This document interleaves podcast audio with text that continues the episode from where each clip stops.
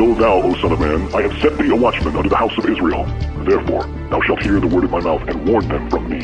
Have no fellowship with the unfruitful works of darkness, but rather expose them. Coming to you from an undisclosed location in Middle Tennessee and examining current events from a biblical perspective, this is Bible News Radio with your hosts, Randall and Stacy Harp.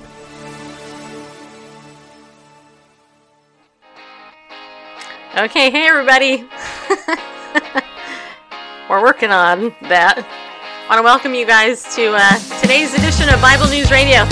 Hey, do me a favor and share this out, would ya? Because you know what? The liberal media isn't going to share this stuff with you. In fact, most of the sources coming to you today are actually from alternative media because, of course, the liberal media is not going to want you to see this stuff. And if you have a heart of compassion for your children and your grandchildren, let me just assure you that today your heart probably will break. Just saying, it might break. Because what the enemy is doing to a generation of people is devastating, truly devastating. So, please do me a favor, share this out. I'm going to go ahead and say hi to some of you. I see Tracy is in there, and Gina's in there, and Stephen, and Angie, Lucy. And I'm going to go ahead and share this out over here on Periscope.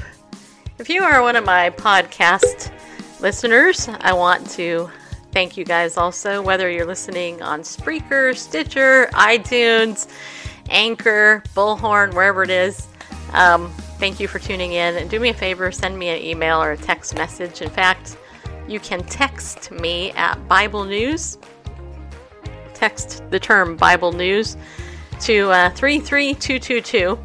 Once again, that's 33222. Just text Bible News to Double three triple two. 222. And uh, and then I'll you'll be on my list, okay? Get on my list. Cuz you know what? You're going to get my text message you might not see me instantly on Facebook, but you will get my text messages. Oh, yes, you will. Anyway, I forgot to send out a encouraging, encouraging text message this morning, but don't worry. Some of you got the other text message. In fact, if you're on my text message list, tell me if you like that, okay?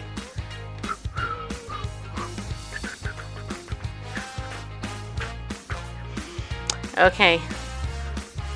I'm going to share this out on Facebook too. You're on my text message. Yeah, we are. There's an echo in the house. By the way, if you're watching on Facebook, make sure you say hi to me. Okay? Say hi to me. Go, hey, Stacy Lynn, I'm here watching you. Yeah, I am. That way I know. Okay. I'm going to say here on air now. Okay. All right, there we go, people. All right, we're going to go ahead and mute my speaker. We're going to stop iTunes. Seeing a real show with like producers and stuff. There's actually a whole producing room with a whole switchboard, and the whole producer gets to run all the audio and all that stuff. Me, I get to do it. And Bareface, he actually does the other stuff.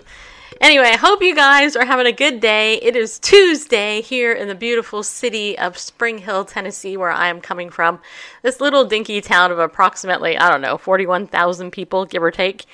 And there's Flo Ann. Hi, Flo Ann. Nice to see you. And so today, what we're going to do is we are going to talk about some of the the really sad transgender activism out there. I saw this. First of all, I got to give a shout out to my friend Darren. Okay, Darren is somebody who God healed of his homosexual desires, and so he actually sta- he he actually stays on top of all this stuff, right? As far as what's going on in the the industry. He shared this story on his timeline on Facebook a couple of weeks, or well, I don't know, maybe a week ago, two maybe two weeks ago, I don't know. and when I saw it, I was I felt so sad, you know. I did. I felt I felt sad. I felt annoyed. Uh, the mom in me just, you know, wants to hug these children and these people that have these issues. And you know, it's it's it's tragic because you know what people are looking for, right? People want to be loved and they want to be accepted where they're at. In fact, I was talking to uh, uh, one of my friends a couple days ago, and um, you know, as God has brought uh, reunification in my heart and uh, a rejoining of a relationship that I thought was lost so long ago due to spiritual abuse in the church. You know, something that uh, I have with this friend that I don't have with a lot of people, let's just be honest about that, is that they are so genuinely caring and accepting and they are non judgmental. They do not judge you. There are people who say they don't judge you, but you know that's not true. They do. And then there are people who don't have to say they don't judge you, and they don't. That makes sense. Hopefully that made sense. Uh, and you know, so the the way the enemy Satan likes to work in people's lives is by creating confusion in the mind. And yesterday, one of the things that we talked about is we talked about how um, we shouldn't be conformed to this world, but rather transformed by the renewing of our mind. If the world is telling us this is how we should go, and this is how we should treat ourselves, this is what we should be focusing on, then we can know that we need to go the exact opposite direction and go, whew, or as they used to say in theater, exit stage left, right? You know what I mean? We need to go the opposite direction. And is that easy? Uh, no, it's not. It's not. You know, it's so funny in the Christian community, and I, I love the church. That's why I do what I do. But I have to tell you, the Christian community cracks me up sometimes because you have you know, the bumper stickers with the fish and the shark go against the flow, right? you guys know what I'm talking about. How many of you have seen these these like little ichthus fishes and they and then you have the shark who's going against the flow or the Darwin thing eating the creation thing, whatever it is. But we're supposed to go against the flow as believers. We are in the world, but not of the world. And there's a huge difference if you're in the world and you're you're in the world, you're there to be a light in the world to influence people, right? For the good. To influence people, to shine the light like what Jesus did. Right? Jesus was in the world but not of the world. If there's anybody in the world that was ever in the world but not of it, it's Yeshua. Right? But so many of us are chameleon like, and I don't know how many of you have seen these really super cool uh, like reptile and chameleons. They they're they're really cool, and there's some fish ones too. But if you ever get a chance to see these these videos of these creatures that God has made that are chameleons, like some are chameleons, some are actually other type like octopuses and stuff like that. They go and then they get next to something and they look, they blend in just like it. it's like, oh my gosh, and they're and they're hidden, and you're like, oh my gosh, I didn't see that. That's not who we are as believers, we're supposed to stick out like a sore thumb, just so you know. And I know not everybody would actually say that, but we're in the world, not of it. So, because we're in the world, God put us here, right? Yeah, He did. He's like, hey, on this day, I adorned, I, uh, I ordained you to be born, and there you were. you know, the day your mom and dad got together, created little you, nine months later, or in my case, eight months later, when I appeared on the planet through my mom's, you know, birthing canal, doctor looked at me and said, "Oh, look at her. She's so cute, so little. Quick, put her on an incubator so we can save her life." Because I was only four pounds when I was born. anyway, when you came into the world, God had a purpose for you. He made you a woman, or female, rather, or he made you male. That's it. He made male and female. God created them both. Now, in the beginning, God made man. He made Adam. He made him out of the dust of the earth. He went with his spirit, breathed life into the guy. And then, you know, he hung out with the animals for quite a while and found out that those animals weren't quite, you know, enough for him to have the fellowship that he needed and the companionship in life.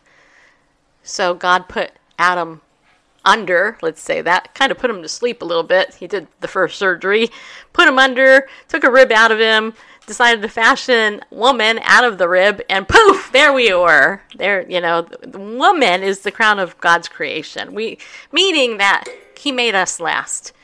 Yeah, He did. he did. He made women last, and he made women to help men, which is why I exist to help men all over the world. and my husband, who clearly needed it more than anybody, because, you know, just saying, he's my husband. I mean that in a good way, of course. Yep. Hmm. Okay, anyway, so all that to say, you know, the, you know, people are, are actually trying to make this more complicated than it is, right? The LGBT lobby, bless their little hearts, are trying to make this way more complicated than it is. God made male and female, He created them both, period. Now, is it true that sometimes, in very, very super rare occasions, a baby is born with some type of deformity or something, and they they can't tell from the genitalia if it's a girl or a boy? Yes, and very, very, very, very, very, very, very to the ten millionth degree power cases, uh, rare cases, it happens. Okay, that's that's true. But the truth of the matter is that I uh, have to uh, say we can't look at that exception, but we have to look at what God did in general. And Jeannie, thank you for um, Gianna. Is it Je- Jeannie? Hi, Jeannie. Sorry. But even in those rare circumstances, is we're talking external factors. Yes, exactly. At, and I want at- to say hi to. at, at the cellular level, there's either a, a Y chromosome or there is not. Yeah. So Advar and Gina, Percy, Pastor Garrett, Diane, Melanie, uh, everybody else that came in. Okay, thanks for coming in. Um, so in those cases, yeah, there there's a reason, right? Okay, and anyway, there's so much more I could say about that. But what I want to do is I want to read you the story that Darren sent my way, and uh, I want to thank Darren again for it because he's awesome. He really is. God, God has really laid His hand on Darren, and he's got a powerful testimony. But there is an article over here, and this is on the Huffington Post. Okay, Huffington Post is not part of the vast right wing conspiracy like Hillary Clinton always says. Uh, this is written by somebody named Cass Bliss, who apparently is a girl pretending to be a boy. And I don't mean that in a mean way, but let's just say it the way it is, okay? We're, we're about truth here. All right? All right, so here's the title to the article. The title is Here's What It's Like to Get Your Period When You're Not a Woman. All right, listen up. This is the transgender pop. This is the transgender propaganda. Okay, have you ever been in a bathroom stall and needed to throw away a used tampon or pad, but realized there was nowhere to put it? Actually, no, I really have not. As a woman, any public bathroom I've ever been in, there has always been a place to put it because women's bathrooms come equipped with them. Just so you know. Cass writes, I have almost every single day that I have my period. Why? Because I use the men's bathroom. And why is she using the men's bathroom? Because she's identifying in her mind as a man. Sort of. And yet, the problem is her body is completely female. Every cell in her body is female because that's how God created her. She writes, I am a non binary trans menstruator, someone with a uterus that bleeds monthly, but who identifies outside of the fixed categories of male and female. Because of that, I have to navigate the challenges of getting my period every month in a world that refuses to acknowledge that not everyone who gets their period is a woman and not every woman gets their period. Actually, the delusion here and I don't mean this in a me way, but we're talking truth here. The truth is, she has a uterus. Men don't have uteruses, okay? Just so, just so you know, I have no male friends with a uterus. God gave this woman a uterus. She has a period because she's a woman. She's not a man, and she is having a period because she is a woman. And women have periods. Period. Period. Okay? So but but she's saying here she's non-binary, which is not true, okay? She is binary. She's a woman. She chooses to deny she's a woman, but she is still a woman. Her body refuses to deny it. Her body clearly is a woman because she has a uterus. Um, anyway, it goes on to say here I figured out that I was non binary when I was a little kid. I just didn't have the language or terminology to be able to name exactly who I was. I have very distinct memories of running around topless outside when I was five, knowing that I wasn't quite a girl, but also that I wasn't a boy either. I fell in love with the term tomboy the very first time it was ever used to describe me, and I clung onto the label like a life preserver until I turned 14, the age when it was no longer cute to shun growing into a girl. Now, this unfortunately is her experience. And my first question as a therapist, if she came to my office, would be what happened to you when you were five? And who called you a tomboy? I want to know. And what did you look like at that age? What was your bonding like with your parents your whole life? And then what happened when she turned 14? I would want to know. But none of that's disclosed here. She goes on to say, but out of all the awkward moments I faced while growing into myself, I was getting my period that marked this transition the most distinctly for me. I saw my stained underwear like a bloodied flag of surrender. I was forced to fly as I left behind the freedom of childhood androgyny. As my breasts grew and my hips widened, I started feeling discomfort with my body changes, discomfort that went far beyond the standard awkwardness of adolescence. Though I now can name these increasing anxieties as dysphoria, a term used to describe the common experience trans people often feel because our bodies do not match our gender, back then all I knew was that there must be something seriously wrong with me for not wanting to become a woman. Of course, there's a lot of things not answered here, but anyway, now that I'm 25, I'm fairly comfortable in my skin about as comfortable as someone who doesn't identify as female can be when you have two lumps of muscle and fat hanging off your chest, also known as breast people, and a gnawing feeling that everyone is analyzing you to try to figure out what category you belong in. Actually, I don't think most people are. You look like a woman. I think that's her perception of what other people see. I don't think it's anybody's perception. If you saw the picture of her, you, she's clearly a girl with a short haircut. Okay. Uh, I never did grow out of that tomboy phase, but I also knew I also never grew into wanting to become an actual boy, which is interesting. I'm neither, and that that works fine with me. My ideal body is one that turns the idea for gender on its head and blends the false line between woman and man. I am happiest when I'm living in the in between. Not really now. Really? The false line between woman and man? Really? Because uh, the overwhelming majority of the world population knows clearly that there's a huge difference between women and men. And it's generally identified at birth when the doctor looks at the genitalia of the human being that was born and says, Mommy, Daddy. If he sees a penis, it's a boy. If he sees a vagina, it's a girl. It's pretty simple. From the beginning of time, it was either blue or pink, right? the cigars that came out way back in the however long ago it was. I mean, these gender stereotypes are there for a reason because it's stereotypical and normal. anyway, long story short, she goes on to write, but what does a non binary trans person do when our period comes rolling around each month and instantly reminds us that no matter how hard we, we try, much of the world will still see us as women just because we get our periods. Uh, yeah, most of the people will in the world will see you as a woman because you get your period. Yeah, just saying. That is reality. This isn't like some trick Trojan horse thing. This is this is actually uh, reality.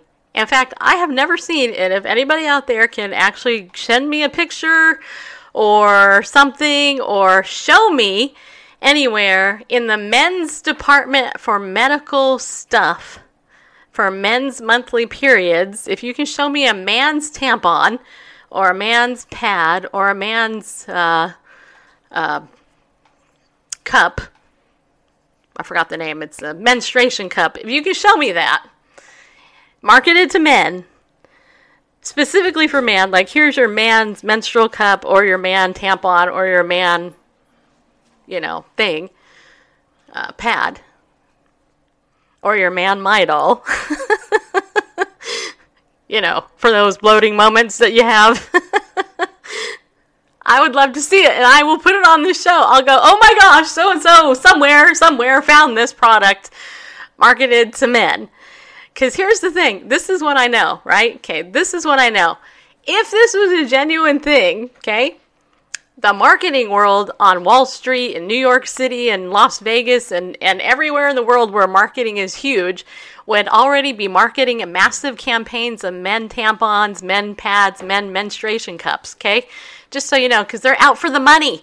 That's where it's all for them. They don't care about reality, they, they want the money, okay? All right, anyway. Um, it says here the persistent gendered messages I re- re- regularly encountered hit me like thousands of mental slivers piercing through my skin. The feminine hygiene signs, uh, yeah, no, feminine hygiene signs, not male hygiene signs, feminine. Uh, the lack of disposal bins in men rooms, uh, yeah, because uh, men don't have periods. Just so you know. The sanitized advertisements featuring thin white women preserving their femininity with dainty white pads and periwinkle blood. Yeah, that's a joke, actually. Have you ever noticed, and I, I, I say this slightly joking, but have you ever noticed on on most uh, products when you when you watch an advertisement for a product, have you ever noticed on feminine pad commercials and toilet paper they never actually show you the stuff that they're actually using it for? I mean, think about it. They use the little blue liquid in the pad, or they'll use like a little polar bear who's wiping his butt behind a tree or whatever. and then and then, then they claim they're like, and this toilet paper is super good for your butt, you know? Just saying. Okay? I mean, now could you imagine? And I, I told Randall, listen, us women with big, huge blood clots unite. Yeah, if you ever had massive blood flow come out of your body as a woman, can you testify how well that always pad works? I mean, seriously, here's my proof. You know, I mean, would you want to do that on TV? Uh, yeah, I know I'm being a little bit silly, but the, the fact of the matter is, she's making a point, and I'm making a, another point, which is, uh, yeah, women bleed, right? It's kind of what we do as women.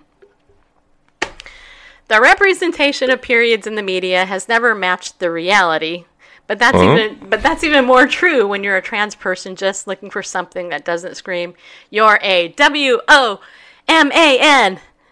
When I run out of products, I have to go looking for a pad, a tampon, or even a cup that's not a wash in the traditionally feminine coating of pinks, purples, and flowers. Sorry, but most women I know like pink, purples, and flowers. It just makes us feel good. There's this innate sense of floral scentness, you know, cleanliness with the flowery looks of feminine protection. You know, I love it personally. You know, I love my box of always feminine protection, and I look at I'm I'm doing this for always because frankly that's what I use. Okay, I'm just saying. You know, I love it. You know, it's like oh my gosh, it's so pretty, and I want to feel pretty especially during this time when I feel like crap because I'm bleeding and I'm heavy, you know, and I'm bloating. You know, I got my breast tenderness, all that stuff that comes with being a woman. Okay? Just so you know, marketing is good. The pinks, purples, and flowers rock. Who cares if you don't like it? I mean, whatever. Anyway, so she says here I slink down under the gaze of those feminine hygiene, and that's in quotes, signs at Target, CVS, and Walgreens, and I try to grab anything that won't make my period dysphoria worse. If you thought just having cramps and mood swings was bad, try experiencing all of that while literally having a sign hanging over your head telling everyone around you that you don't belong. Really now. Okay, let's talk about that, okay, just for a minute. Because I have a lot of compassion for this person. You might not think so, but you know, when you speak truth to somebody who doesn't want to look at truth, it sounds like hate to them, and it's really not meant to be. She says, try experiencing all of that while literally having a sign hanging over your head telling everyone around you that you don't belong. Okay, so what she says here is two things. She literally has a sign hanging over her head, so she would be the only person in the whole entire universe that actually is walking around with a literal sign hanging over her head. As far as I know, I don't see most people with a sign hanging over her head. It's not there. But then she says this she says, telling everyone around you that you don't belong. So that's the issue right there. She feels like she doesn't belong because of how she feels in her body, because something happened to her when she was a little girl that she doesn't want to deal with. Somebody somewhere told her that she doesn't belong. And so what she does is puts this on the whole rest of the world and is trying to follow the, the typical transgender uh, lobbying points that is trying to make the rest of us feel shame. If we go back to our study in the marketing of homosexuality to America, what they are trying to do here is they're trying to create this discomfort that you have, a normal discomfort to somebody who decides that they they are not what God created them to be. So you have a normal reaction to this story. And I'm going to show you a couple other stories during the show. But you have a normal God given reaction to this story. Her emotive argument, not based on science, logic, or reason, is what we're listening to here. Okay? Don't miss that because that's very important, especially in the marketing of homosexuality to America. Her emotive argument is that she thinks that she doesn't belong. And thereby, she's putting it on the rest of society. We are all evil because we don't accept her identifying as a man who's having a period. And no, I don't accept her as a man having a period because men don't have periods, just so you know. Men don't have uteruses. Men don't have feminine products that they buy. Okay, there is no men's marketing to tampons. Okay, just so you know. And uh, just to add in here, she's not out identifying as a man either. Right. This is this supposedly, you know, what seems to her to be safe of this non-binary. Uh, like you say, no doubt something early on in life that made her uncomfortable as a woman, telling that she doesn't belong, and not feeling quite, um, you know, not being identifying a man either. You know, trying to find this um, middle ground internally that says, well, I'm not going to be either because I don't belong either place. Right. So she, But- she feels like she doesn't ultimately belong anywhere. Right, but Which is- uh, which what is is that? part. What yeah, and what is creating for her and insisting in that rather than to figure out why that is, you know, to say that well, this isn't right. You know, the world needs to make me, you know, find a place. I don't feel like I belong, so the world needs to make a place where I belong. Yeah, and and you know, but that's that's not going to happen. And so, yeah, it's, it's very sad that. It is sad. Anyway, back to you. Yeah. And, and I'm not attacking her. I'm reading her article and I'm commentating on it, okay? Hmm. Because th- this is the reality of the marketing of this stuff. The reality is most people are going to see this, they're going to read it, and they're going to go, they're going to have a normal reaction of anger and irritation when they read it and sadness. Or they're going to get hooked into it. They're going to go, oh, yeah, you know, we need to advocate, you know, on behalf of this woman. And we can't. We can't do that. That's Jesus, first of all, would never do that. Okay? Anybody who says that Jesus would doesn't know Jesus. You know, Jesus said in John chapter 14, verse 6, that he is the way and the truth and the life, and that no one comes to the Father but by me. So Jesus doesn't advocate for this. Jesus doesn't make mistakes. And anybody that says that he does is calling God a liar. And one thing God cannot do is lie. Okay. So, anyway, she goes on to say here once I have the products that I need, I have to figure out a way to change out my used products with the new ones before I started transitioning. If I couldn't find a gender neutral toilet, I would just use the women's bathroom during my period because it was safer for me to be in there if my menstrual cup cup dropped on the ground or someone heard the sound of me opening a tampon or pad. Not to mention, women's bathrooms have disposable bins and private stalls where you can deal with your menstrual blood without fear of being outed. Okay? And then it says, but now that my appearance has tipped and the scale toward tipped the scale toward masculine, I found myself ushered out of a lot of women's bathrooms by moms with young daughters as if I'm inherently dangerous or being trans is a disease they could catch from breathing in the same air as me. On the flip side, using the men's restroom means that I have to pray that I'm not already leaking when I walk in there and figure out the best ways to keep myself safe while discreetly tending to my period interesting, isn't it? So she originally, you know, is identifying as non binary, right? Not male or female, but now she's admitting she's gone through the transition period. So what, the, what that means is she's taking hormones. I don't know about that. It does, because her, her appearance has tipped the scale towards masculine. And the only way it would do that is if she's taking hormones. I'm I'm not so sure there because later on, not not the Okay, find well- fault, but later on she talks about binding part of her body. So Okay. I think that's just something she's doing and is an outward expression. Well, we'll see. Okay, so dysphoria is also incredibly difficult issue for trans menstruators to grapple with, particularly while our bodies are enduring significant physical and hormonal changes that come with our menstrual cycles. My worst experiences with dysphoria have always come during my periods, not because I have to deal with the bleeding, but because my chest swells up significantly. That would be called, you know, that's creates your breast tenderness here. Um, uh, for cisgender women who menstruate, tenderness and swelling of the chest can be uncomfortable, but unseen part of having a period. But for trans menstruators, the effects are a bit more complex. Either way, it's all in the mind, okay? As someone with a petite body and a chest that was once measured as a 32C, period swelling makes my chest stick out significantly further away from my body, and that makes it difficult for me to bind that part of my body.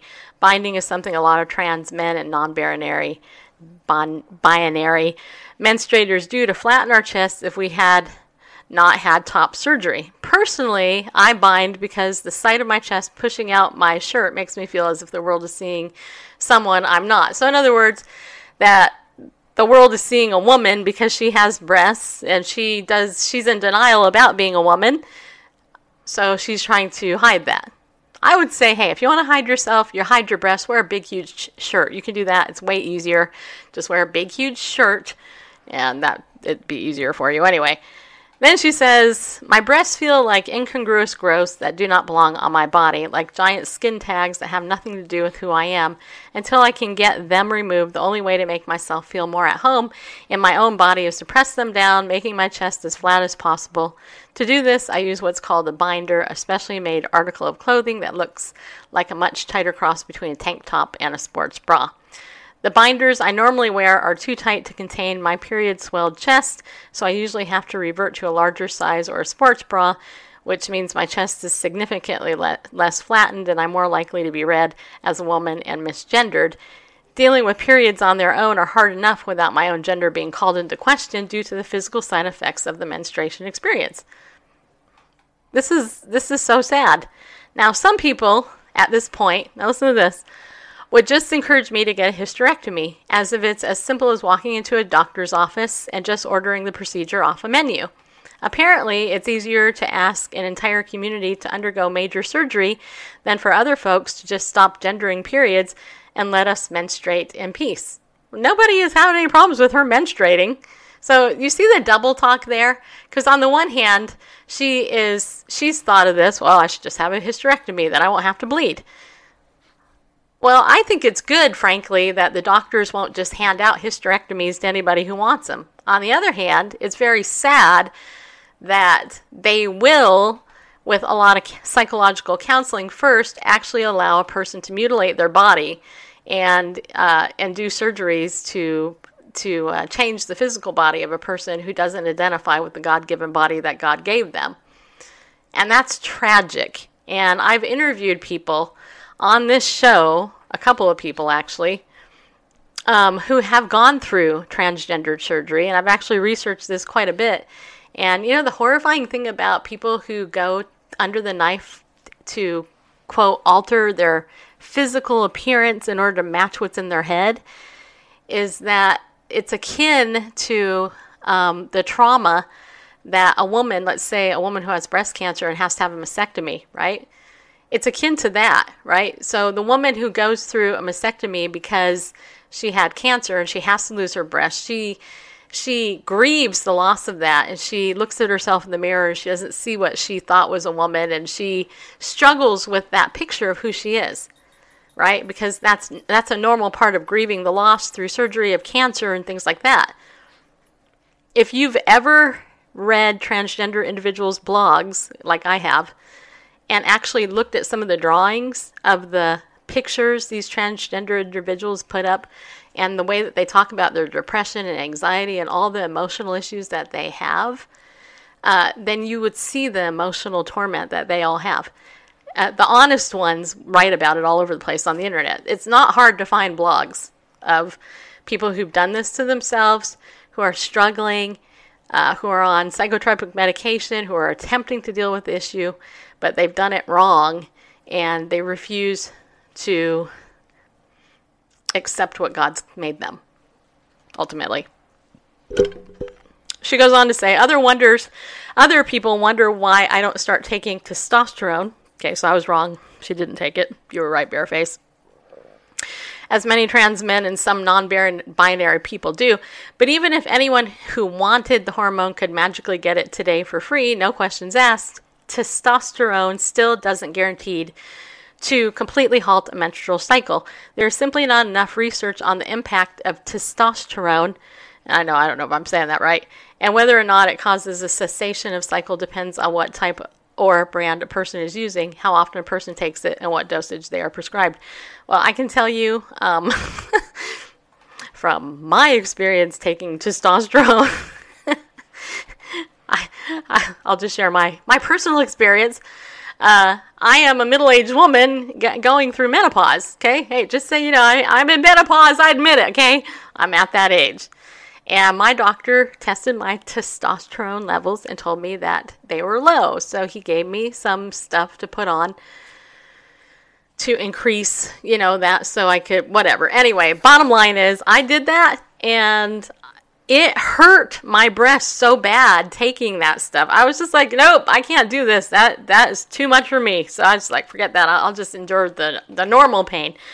But anyway, she says here, as a non binary person, I prefer to maintain a low dose of testosterone when I'm taking it, which generally means my periods are less likely to disappear than if I were on a higher dose. When I was on testosterone, there you go, from October 2017 through March 2018, I got my period almost every single month, and one time I got it twice in four weeks. Not only did the testosterone not stop my periods, the hormone actually made my symptoms worse. Yeah, see, that was my experience. Whereas before, I used to be able to reliably count on my period arriving regularly and lasting for three to four days with a consistently light flow. After two months of being on testosterone, I started experiencing unpredictable periods, heavy cramping, and a relentlessly heavy flow that continued for almost a full seven days, which is why you shouldn't be messing with it in the first place. Had I continued my weekly shots, which I stopped because of issues with my health insurance, my periods may have eventually ceased, but there are still countless stories of folks continuing to experience their periods after being on testosterone for years, especially if they were on a low dose like me. On top of that, not all binary or trans people even want testosterone, but even if they want it, not everyone can access it. And if you scroll down, then you can see this picture. Where, where, Show it. yeah, where I want I want you to see this. This is the marketing, okay? This is the marketing of homosexuality and this agenda to America. Watch, look at this picture, okay? Periods are not just for women bleeding while trans. So is she non-binary or trans? Because she's speaking out of both sides of her mouth. On the one hand, she's saying she's non-binary. On the other hand, she's saying she's trans. So what is she? She's a woman. That's what she is. She's not non-binary. She's not trans. She is a woman who's very confused and needs some help. True help, real help not medical help. She needs some actual help to figure out where the root of her issue is. But you see that? Okay, so there's a woman with blood through on her crotch right there, which most women No would longer up, but I can put okay, it back. Yeah, which but most women would be completely humiliated and ashamed of that, okay? But here they're marketing this and they're trying to get you to feel sad for her because she's so such an outcast cast and she doesn't belong anywhere. But that's by her choice. Okay? I'm just saying here. Well, Stacy, I can tell that you're so loving and you're such a great Christian. Blah, blah, blah. Oh, There's a song that has a lyric in it that says telling the truth can be dangerous business. It is. We need to be praying for her, right? Because this is her problem. This is her problem. And people who are enabling her, shame on them. Just saying. Just saying. Shame on them for doing that. That's not cool. And that's not loving. If I was her mom, I'd be like, come here, honey. We need to reassess what you're doing here with your life. And we need to, like, help you figure out how you can become comfortable in your own skin, not deny the God given gender that you are. Right? Is it easy? No, it's not easy. Mental and emotional healing takes a lot of time. And it takes work and it takes effort. Because you know what it requires? It, re- it requires what Psalm 51, verse 6 says, which says, Surely God desires truth in the inward parts. He wants to know us. God desires his people to have truth in the inward parts, in our inner being. Why do you think that is? Because he loves us. God loves us. Right? And you know what? I just have to say here that that um that the church has done a disservice by not loving people good. Okay?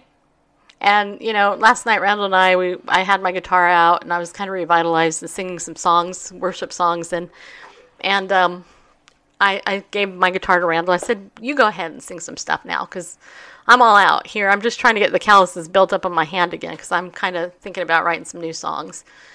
And uh, Randall started um, singing, "Beloved, let us love one another." You know that old song. For love is of God, and everyone who loves is born of God, and knoweth God. He that loveth not knoweth not God, for God is love. God is love. Beloved, let us love one another. First John 4, 7 and 8. Okay, I know it's kind of off a little bit, but you got my point. You know, and then there's another classic song that says, you know, we are one in the Spirit, we are one in the Lord, we are one in the Spirit, we are one in the Lord, and we'll know something, whatever. Anyway, and they'll know we are Christians by our love, by our love, by, you know, that song. That's I'm really dating myself here. I haven't sang that song a long time. Bottom line is, they'll know us by our love, not our confusion. And here is another issue, right? The issue is confusion. God does not give us a spirit of confusion right if you if you're walking in christ as a believer just as an example there is no spirit of confusion with god in fact god abhors the confusion that's created in the church right but the enemy the devil who the world doesn't like to actually admit exists is the father of lies and the creator of confusion and disunity. And so you can know that if you're walking, you know, the Bible says perfect love casts out all fear. I would add that perfect love also casts out confusion. So if you're confused about something, you are not engaged with perfect love, right? And who's perfect love? Yeshua himself, right? Jesus is. Jesus came to set the captives free, not to bind them. And unfortunately, in the church today, we have people who are leaders or in you know helping so-called people in the church and they're they're marking them into bondage. And you know what? I hate this because the LGBT lobby has totally infiltrated itself into the church. And you know, today my friend Stephen Black uh, was sharing with me uh, how now the Gospel Coalition and some other stuff has put out this thing, and um, yeah, why don't we go ahead and put that up there around the how biblically inclusive is your church uh, survey graphic that I gave you? Okay. Okay, because I'm I'm not going to read the rest of this other article. It's almost done, and I think you guys got the point. But think about this, okay? So the church, if the church, okay, and let me just say this: the church has wolves in it. Okay, they're wolves in sheep's clothing.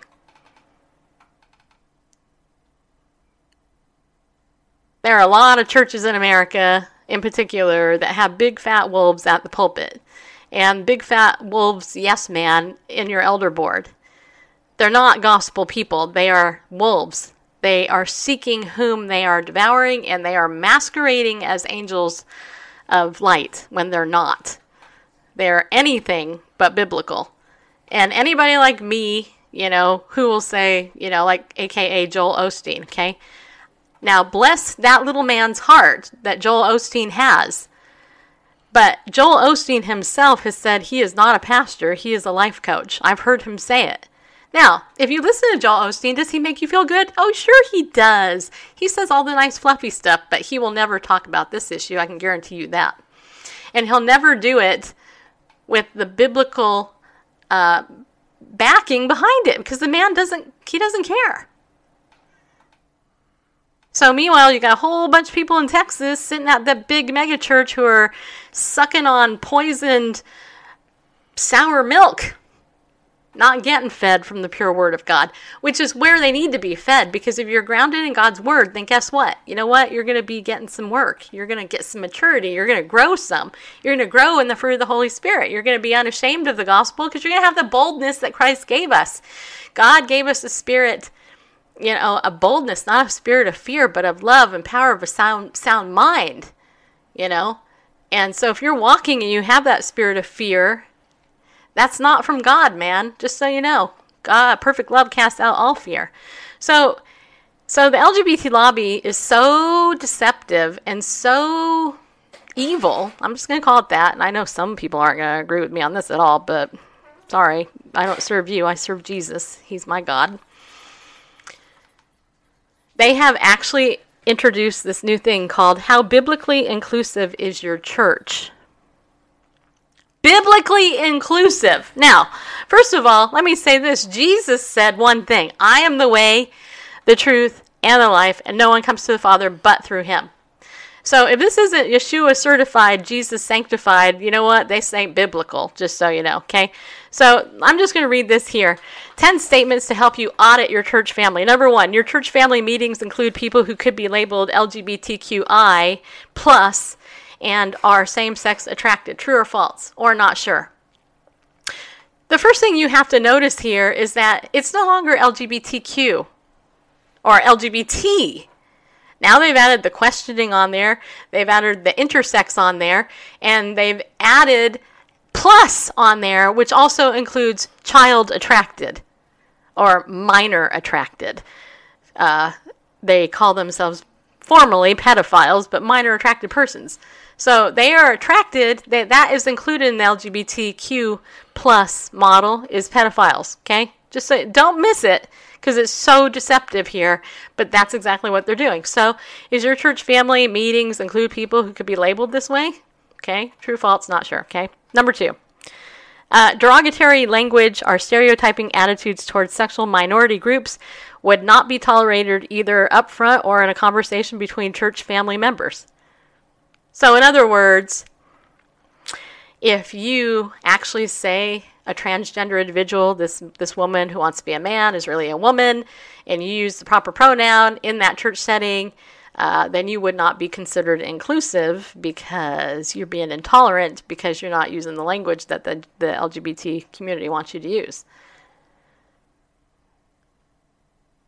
Number three, all in your church know that we all experience sexual brokenness and all are being encouraged to confess their own sexual sins. Now, this is interesting because you got to think about that one for a minute. Now, think about it.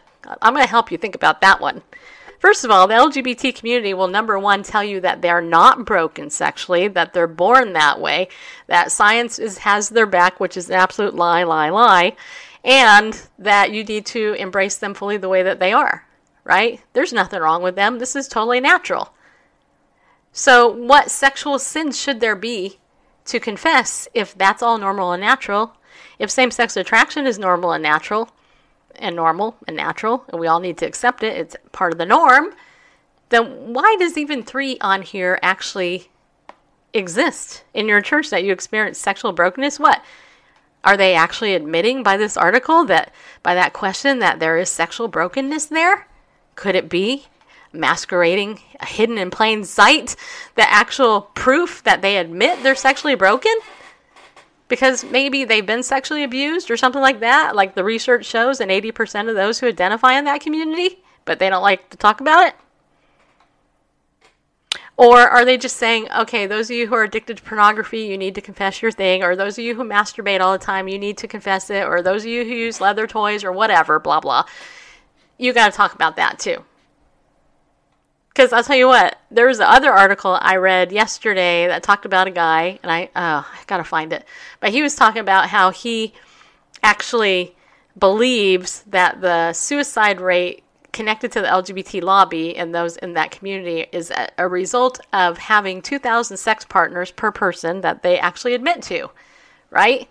And the liberal media has has like spiked that, but the LGBT lobby has gone after this guy who, frankly, won't. He actually did not stand down. He actually stood stood stood firm to his thing, and he said, "No, look, it's all tied to all this. It's proof. It's proof of it right here that the depression, all that goes back to the self-loathing, having to do with the compulsive sexual activities of that community, the bathhouses, the you know the." the hundreds and thousands of partners that a lot of male homosexuals in particular engage in that they have creatively removed from the media through the marketing of homosexuality to America. They made the homosexual man look like my husband, a perfectly normal, happy, straight, married man.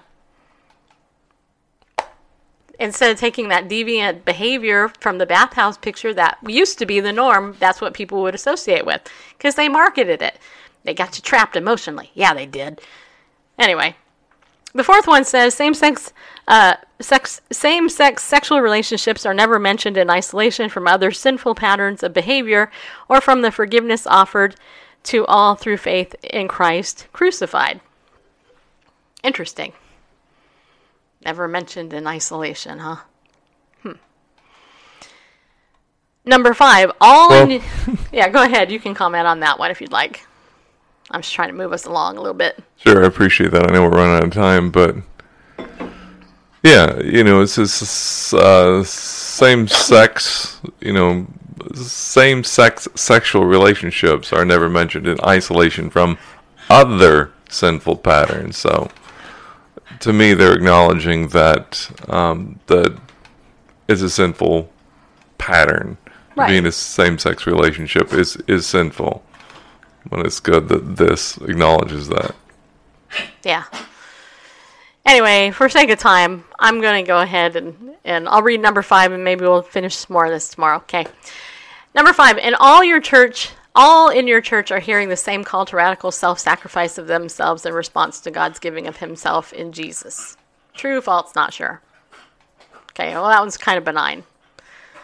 All right, so we'll continue with, with this tomorrow um, on on that. But my point is is that if you're feeling like mad because I'm I'm talking about this and I'm telling you the truth about it, I'm sorry. I don't mean to hurt your feelings or anything or upset you.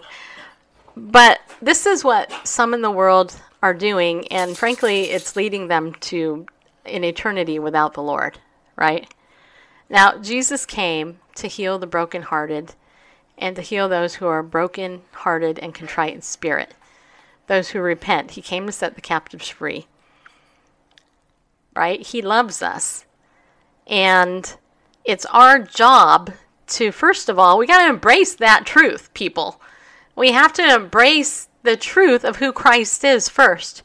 You know, yesterday I was talking about how psychology has infiltrated the church and all this other stuff with the self help movement and medication and all that other stuff. You know what's really missing in the church is who Christ is, right? I mean, we always talk about who we are in Christ. Okay, yeah, that's not a bad thing, but who is Christ in us? Flip it around. Who is Jesus, man? Jesus in us is the hope of glory. That's what his word says. And I think the Bible talks about how, hello, if Jesus be lifted up, all men would be drawn unto him, right?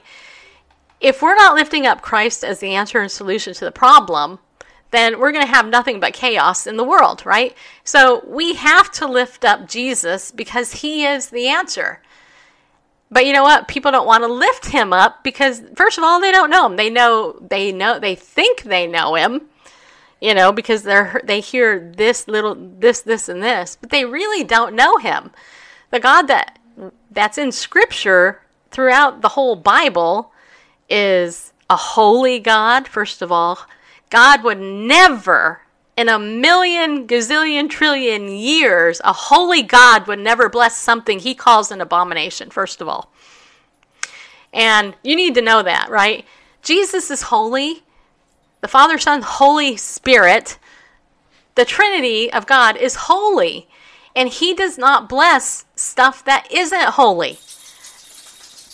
Right? He calls it an abomination. God doesn't lie, so who are we going to believe, man? Are we going to believe God or are we going to believe the father of lies? I hope we're going to believe God because he doesn't lie. Oh, Stacy, how dare you say that? Well, yeah, that's what I said. You're, what are you going to do about it? I mean, you can shut me off if you want. But the truth is, that's the truth. God is holy, man. And you know what? There was a time when there was reverence in the church for God. There was a fear of God.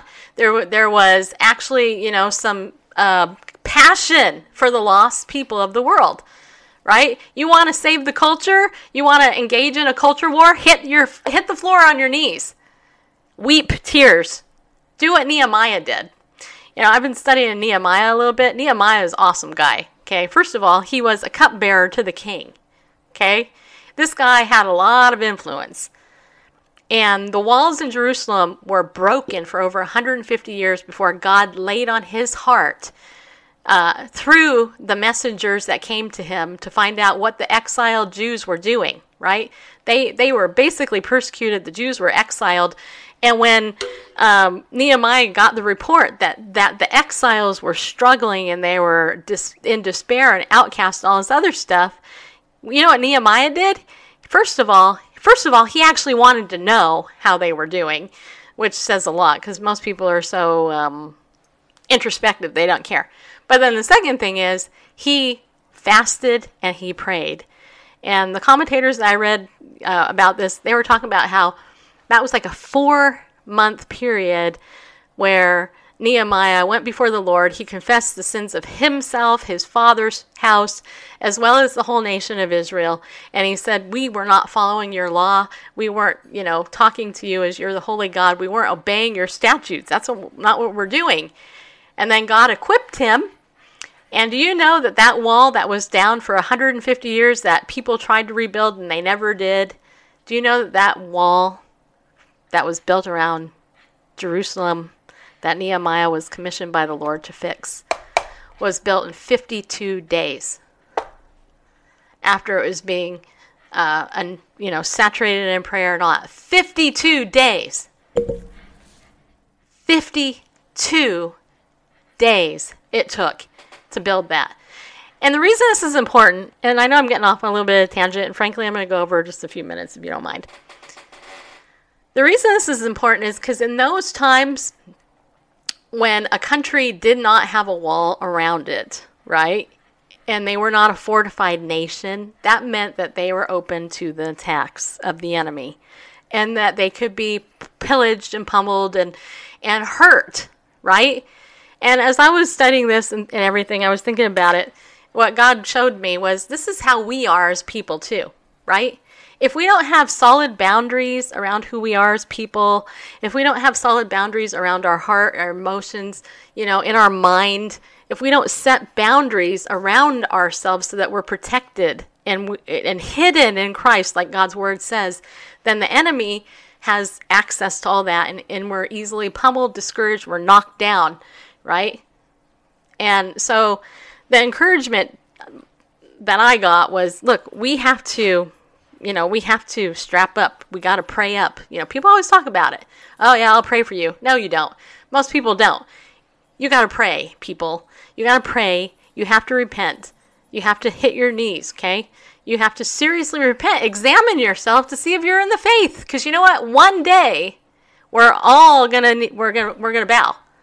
Right? The Bible says that the name of Jesus Christ, every knee will bow, every tongue will confess that he is the Lord to the glory of God the Father. That's his word, not mine. And you know what? There's going to be some fear and trembling in that day. And there's going to be people, you're going to see people probably, and they're going to go, oh my gosh, I had no idea that guy was a false teacher because he masqueraded as an angel of light. Don't be deceived. In fact, the Word of God talks constantly about do not be deceived, people. Don't be deceived. God is not mocked, and neither is His Word. And, and, and frankly, it's about time the men of God out there get off your butt and start preaching this and start preaching that vengeance is mine, I will repay, says the Lord, but also it's time to repent and remember that God is holy. Take your feet off, take those sandals off because you're on holy ground. Wherever you're at, if God has called you, that's the mission field. You know, the devil, I'm, I'm not kidding you, he is killing people. Yesterday we talked about that, that, that Momo suicide challenge you know, I mean, what how what does it take? You got pastors killing themselves. That's a great witness for the church, don't you think? And we can we can couple it and say, "Oh, it's all about mental illness," but you know what? I think it's a spiritual problem above all else. Because we've lost who God is in all of it. And the problem is, where are the men with chests that can stand up, who have the full armor of God on, that when the fiery darts of the enemy comes at you, you're going to stand because you have his word hidden in your heart and you're not ashamed of the gospel of Christ which sets you free. Just so you know. Yeah, I'm about to cry here because it's tragic and, and there's no reason for it. There's zero reason for it except apathy. And God called me to nudge you. And I'm going to tell you something. Do you think this is easy for me? It's not. I've been undone over this past week, emotionally wrecked because of the hurt that I got in the church, but also seeing what God has done. And we got to get people free, people.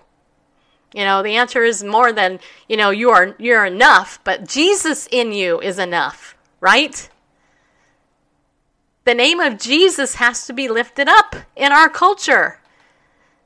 Jesus is the one that went to the cross for your sin and my sin so that we could be free, people. May we never take that lightly. And I can tell you this from the bottom of my heart I know how Christ changed me. And if he can change me when I was a little kid and get me to stand up to the evil in my family and the guy that messed with me sexually, and bring down a whole family generational curse that was passed down to me through my line, and He could set that free in my life, He can do it for you. It's not your drug.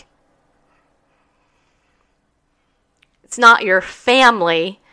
It's not that relationship or that dumb TV show that you're hooked to that's going to set you free. It's Jesus Christ of Nazareth who died on the cross who's going to set you free.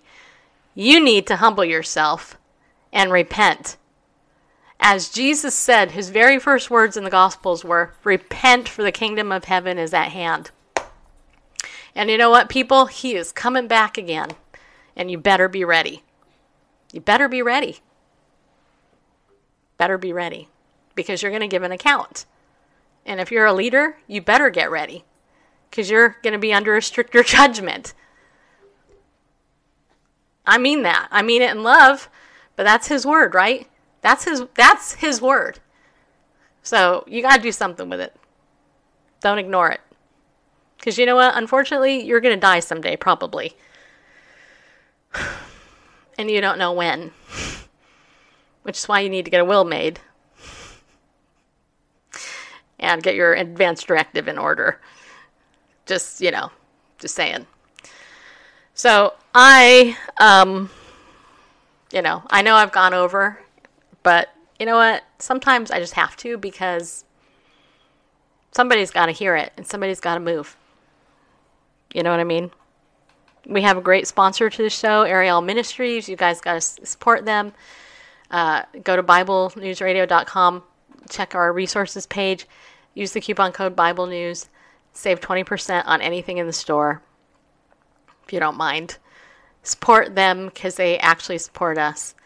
And if you can support us become a pillar of the community, please give us $25 or more a month if you can afford to do that.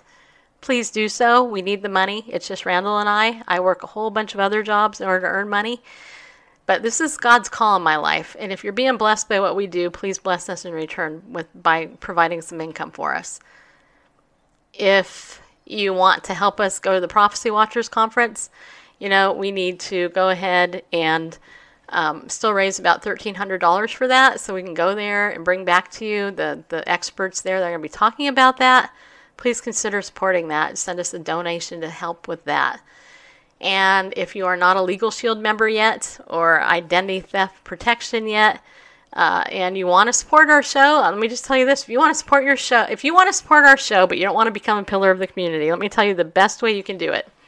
Become a member of ID Shield. Protect your identity. It's $9.95 a month. You sign up with me.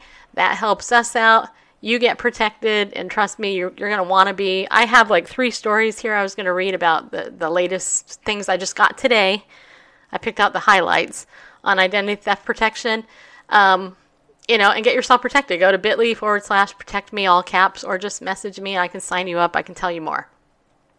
All right? And and I'll, obviously i'd like you to become a member of legal shield too because the benefits there are, are amazing. Um, and you need it especially if you're in business for yourself too you need Legal Shield. If you're a pastor of a church, you need Legal Shield. If you're an independent person, you need it. You're a human being. You sh- you need to get Legal Shield.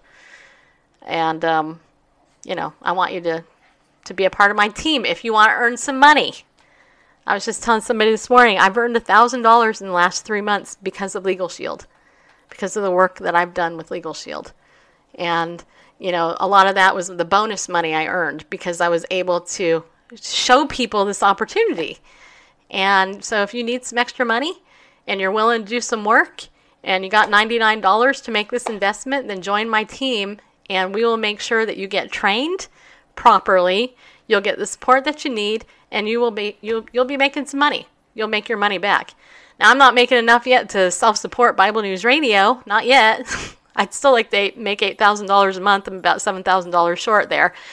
Uh, but it's a start you know? So the benefits are amazing. If you become a legal shield member um, you can also get all the perks and save a lot of money on that. I've already saved over $400 on perks which is actually paid for my membership. So join my team if you can.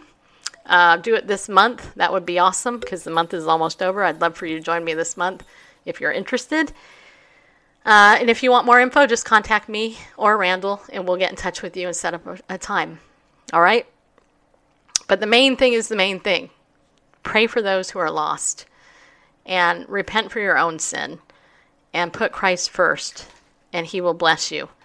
And don't get sucked into the mind games of the world. You know, pray for those like this lady, this young woman who's confused by who she is, and the enemy is using to propagate a lie. Okay? I mean, it's that simple. Um, I will uh, pick up more of this tomorrow, cause just because of time. Um, but um, you know, if any of you have questions or comments, Randall, you have any final thoughts? That would be good. Let no. us let us know. That's okay. All right, let me just see here if there's any comments worth talking about here. Maybe I had some sex bots in here. Uh, let's see. Uh, yeah, a couple of people who are interested in oral sex in the chat room. That's pretty standard. Um, okay. All right. So, you guys, thank you for tuning in. Please share it out. I appreciate you supporting the show in any way that you can. Uh, keep me in prayer if you don't mind, because trust me, the enemy don't like me very much right now. and uh, we'll see you tomorrow. Okay? Be bold. Stand up. Go with God. Because He loves you. He really does. So we'll see you tomorrow.